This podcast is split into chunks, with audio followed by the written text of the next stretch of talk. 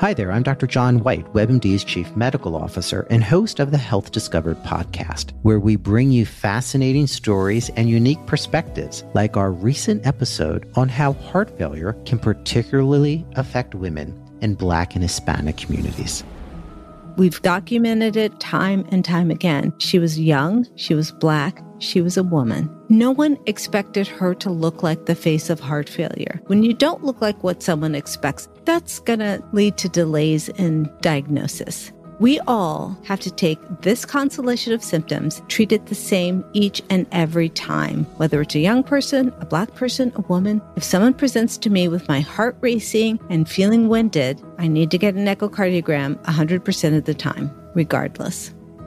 Listen to Health Discovered on the iHeartRadio app or wherever you get your podcasts.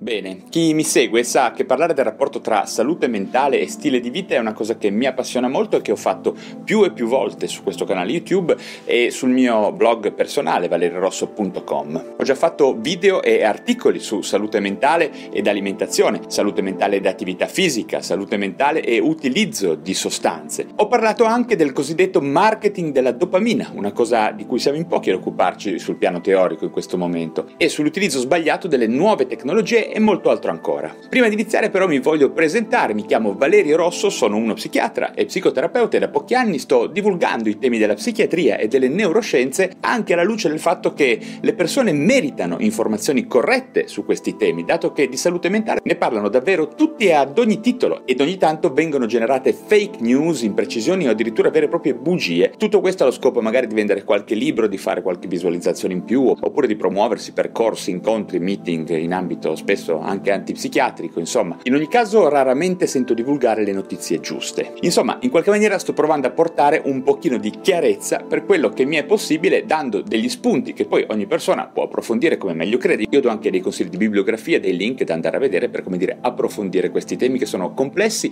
ma anche molto appassionanti. Allora, siamo in molti a pensare che la moderna psichiatria sia comunque troppo concentrata sulle basi neurali dei disturbi psicopatologici. Una visione questa non abbastanza complessa, per così dire, che considera separati vari elementi che sono invece in continua interazione tra di loro, il cervello, la mente, il corpo e l'ambiente. Infatti la coscienza, le percezioni ed il nostro vissuto non sono fenomeni che avvengono soltanto all'interno del nostro cervello, ma si tratta di processi circolari che nascono dall'interazione dell'essere umano, nella sua interezza ovviamente, con l'ambiente e certamente in relazione anche al nostro comportamento. Da qui l'importanza fondamentale dello stile di vita come principale determinante del nostro benessere mentale. Questo ormai è un dato di fatto, suffragato da moltissime prove e evidenze scientifiche, quindi vale la pena parlarne e divulgare in maniera il più ampia possibile questo concetto. Badate poi bene che in realtà mi riferisco a cose molto semplici e pratiche che per molto tempo non sono state associate al nostro benessere mentale, dato che si pensava che la nostra mente fosse un oggetto superiore, in qualche maniera distaccato dalla materia, ma non è così, non è per niente così. Il buon funzionamento del nostro cervello infatti dipende e come dalla materia e da cose che erroneamente si pensava potessero influenzare soltanto il benessere del corpo, di tutto quello che sta sotto il collo, tanto per intenderci. Ma ormai sappiamo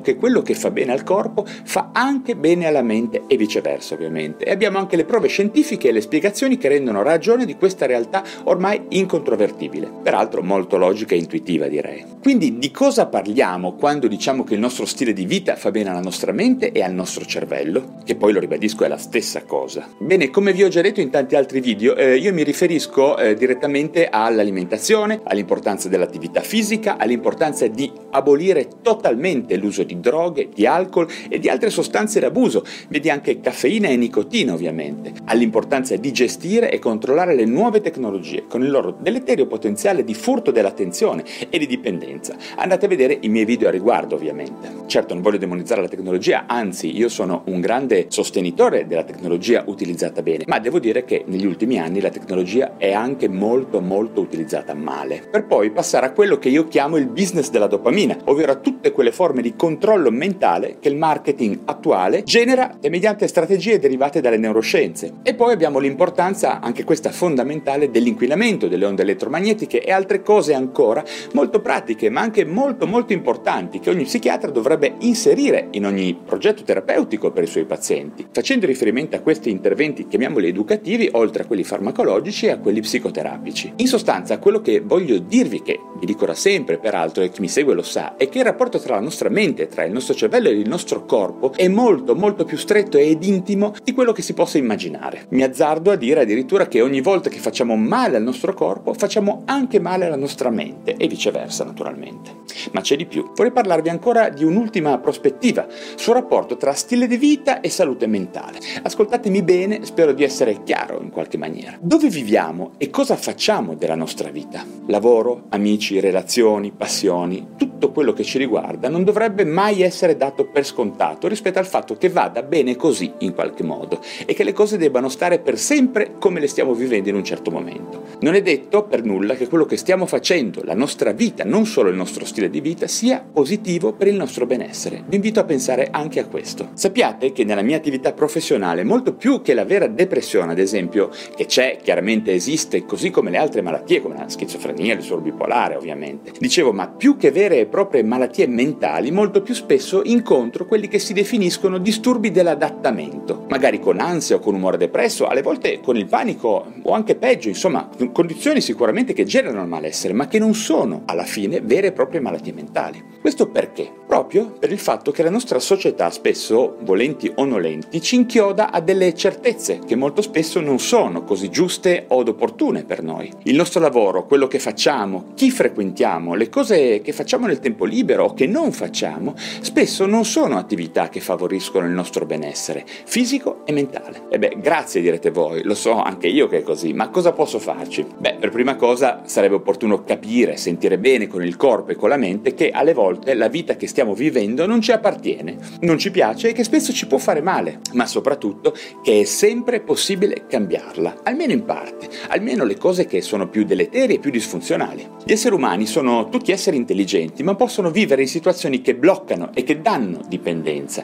e che impediscono quindi di evolvere. Avete presente alcol, droghe e gioco d'azzardo? Bene, ormai è noto che molte altre cose ci spingono alla dipendenza e al blocco esistenziale. Possiamo dipendere ad esempio banalmente dagli zuccheri, dagli zuccheri semplici, dai dolci, dallo shopping, da alcune persone, dal sesso o da altri comportamenti che poi ci inchiodano a degli stili di vita stereotipati, fissi, ad un lavoro ad esempio che odiamo ma che facciamo soltanto per soddisfare uno o più di questi comportamenti disfunzionali. Io ho scritto vari articoli e fatto vari video su quello che chiamo appunto il business della dopamina.